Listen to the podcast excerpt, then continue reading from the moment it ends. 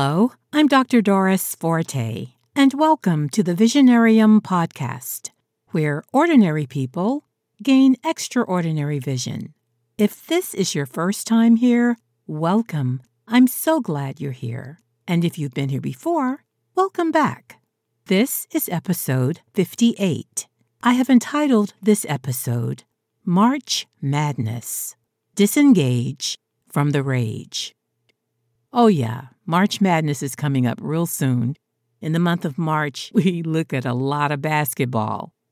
This episode will not be about basketball, it's about madness. The madness that we all live in from time to time because of the way that we process what's happening to us or what has happened to us in the past. Let's take a dive inside the Visionarium and focus on some of the ways that we have created our own particular brand of madness by focusing on the wrong things at the wrong time and by being unable to let go of the past. By taking a look at some of the bad habits that we have in this area, hopefully we can learn how to disengage from the rage. I'll start with me because we all do it. So I'm just going to share one area of my life where I was living in a state of madness and what I did to help me snap back to. So I've got two kids. They're grown, they have kids of their own. And for the past month or two, it seemed to me that every time I turned around, I was being asked to do something, either with or for my children. So I was spending a lot of time with them and very little time with myself. I am one of those people who like to spend a lot of time with herself. And recently, I made some arrangements so that I could go to the beach and have a nice place to stay while I'm there, and have really been looking forward to doing that. But at the same time, my children's schedules got really busy and their social activities got really full, and I received a lot of invitations and also was asked to help out in some ways. And I said yes to all of that. And you know I don't have a problem with boundaries. This was strictly me understanding that the answer should be yes at this time. So I said yes. But a part of me was also feeling, well, gee, I don't have any time for myself these days. The reason I bought that place on the peninsula is because I wanted to go down there and relax and sit by the water and all of that. And so, even though I suited up and showed up and did the things that I was invited to do, part of me was feeling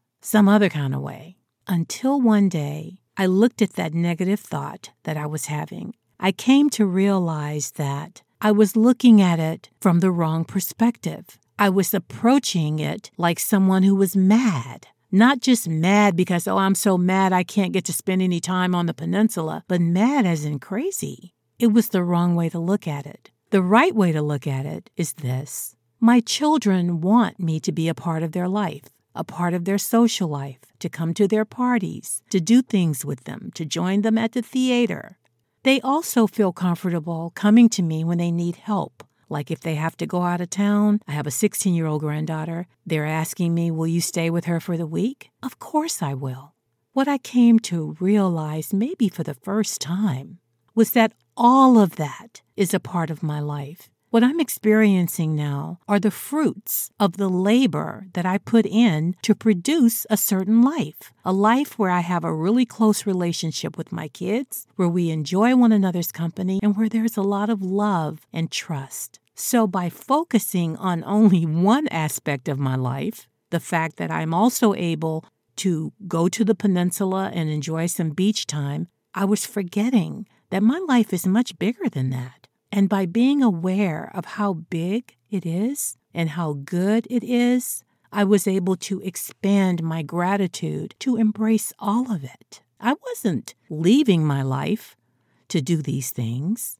This is an extension of the life that I have created for myself.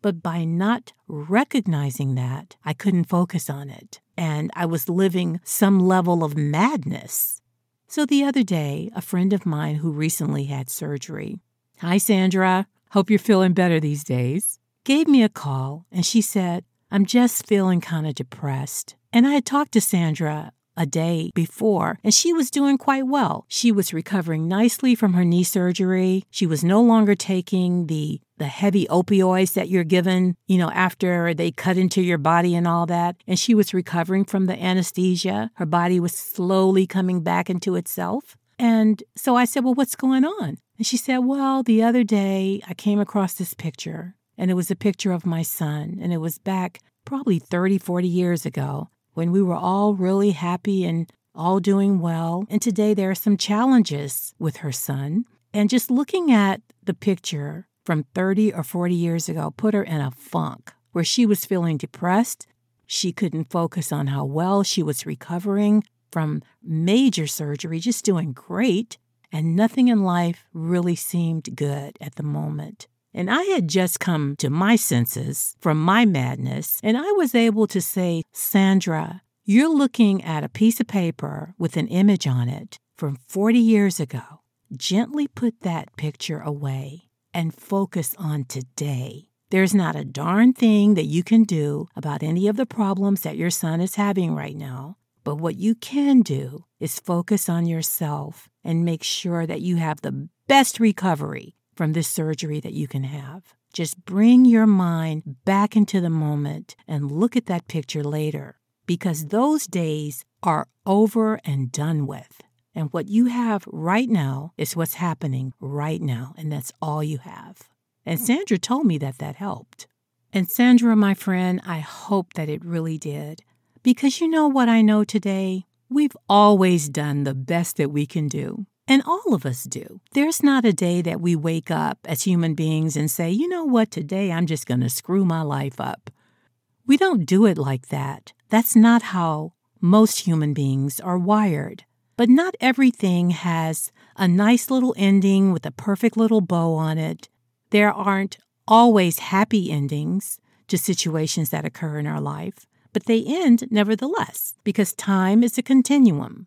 And to stay emotionally attached and bound to something, especially an unhappy something that happened 5, 10, 15, 20, 25, 30, 35, 40 years ago, truly is a mad way to live. Not only does it make you mad if you think about it and you're sucked back into those emotional, visceral memories of what really happened that no longer exist, you can be fooled into thinking that it's actually going on now and you react as if it is. And that's a kind of crazy way to live. So, we have to try our best to live in a mindful manner, to stay in the moment, because it is in the moment that time is really happening. Everything else has already happened and it's over and done with even if the repercussions of what happened a long time ago don't make you feel happy and joyous, it's over with anyway. You can affect change beginning with what's happening now, a much more sane way to live, in my opinion. I think I shared with you that in 2017, my home was flooded by Hurricane Harvey, and I lost, I would say, 99% of my earthly possessions. And one of the things that was lost in the floodwater were my family albums, the photo albums. And my son went back into that murky water and found those albums and retrieved them. And he took them home and let them dry out as well as he could. And I had not seen those albums since 2017 until last week. I was at their home watching my 16 year old granddaughter, and my daughter in law came up to me with these albums in her arms, and she said, I think these belong to you. And I'll tell you the truth, I didn't want to look at those albums right away. I was going to wait until the right time to look at them. And that time came a few days ago. I was home alone and I decided that I was ready to look at the albums. And there were pictures of me when I was married with my family, and even when I was pregnant, and my kids were just little, and all through high school, and all of that. Just so many pictures. I had a lot of emotions looking at those pictures.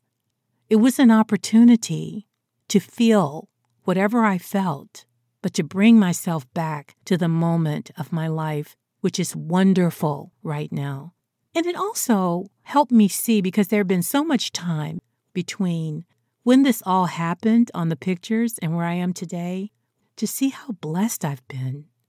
Not only to have survived so much of what I was seeing in those pictures, but to arrive at such a place of peace. So that was great closure for me. And then a couple of days later, I was able to turn those photo albums over to my daughter, who said that she would be the caretaker. And, you know, these are pictures that represent their history and is a legacy that I can leave for them. So she'll be a great caretaker. And I feel such a sense of peace and closure and sanity about any of the madness that had occurred in my life. And believe me, I experience madness. We all do. But we don't have to hold on to that madness and carry it with us wherever we go. Because if we do, we will respond accordingly. And more importantly, we'll miss the moment that is now. Now is the moment that contains the potential of everything that can happen. The past doesn't, it's over, it's already done its thing.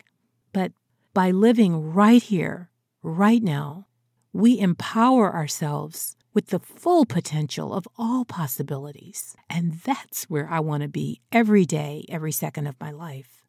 So, how do we do this? How do we place ourselves in the moment right here, right now, and begin to let go of the past, let go of the madness, disengage from the rage?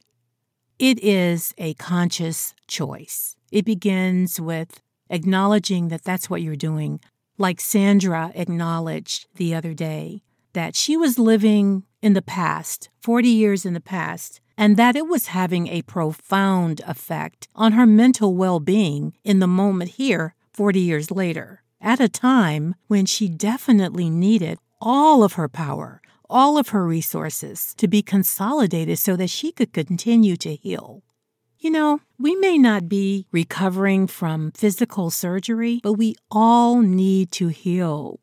To heal from our past wounds, to heal from the sheer thought of hurts and injuries that we have experienced in our past. And it does begin with taking a look at the things that you allow to suck you down and hold you down and make you feel bad. Whenever you have a thought like that, spend a minute with it and challenge it.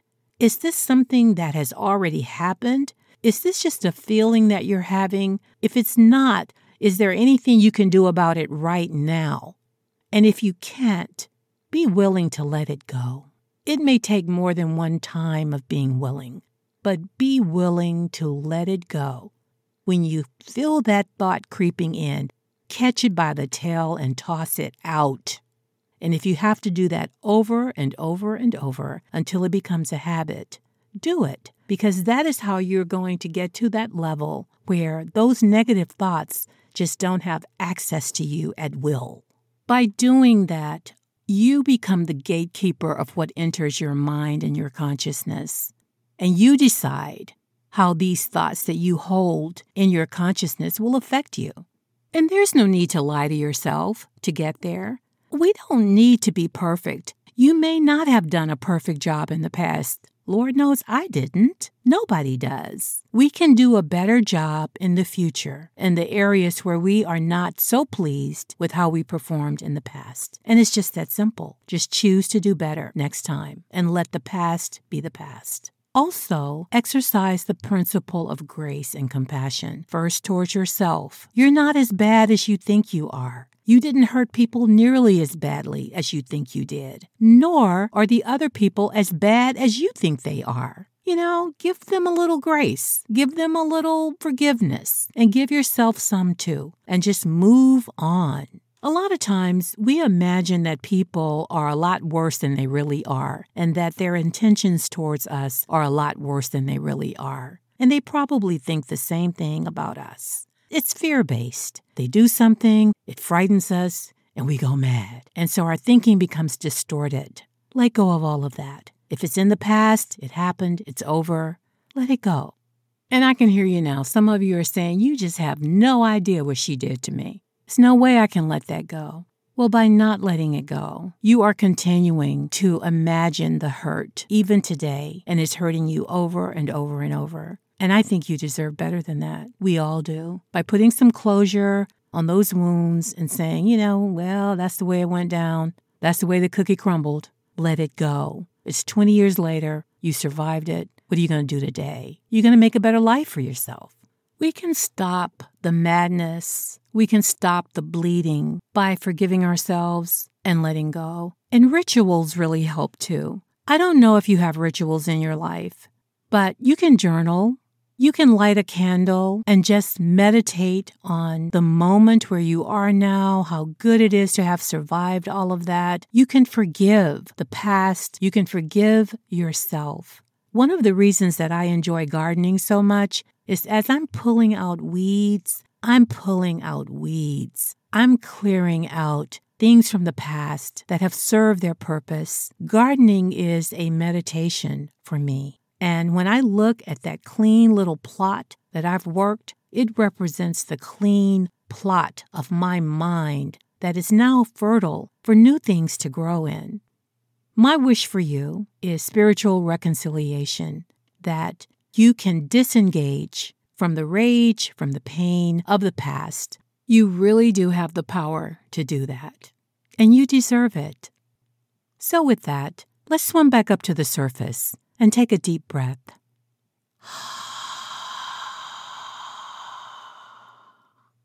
Thank you so much for joining me today.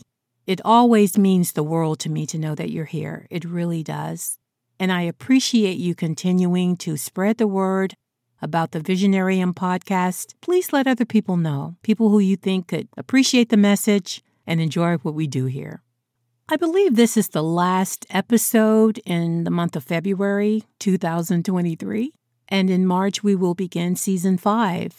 So if you need to reach me between now and season five, my email address is thevisionariumpodcast at gmail.com. I also invite you to visit our website at insidethevisionarium.com. You can leave me a message either on my Gmail address or the website. It's always a pleasure to hear from you.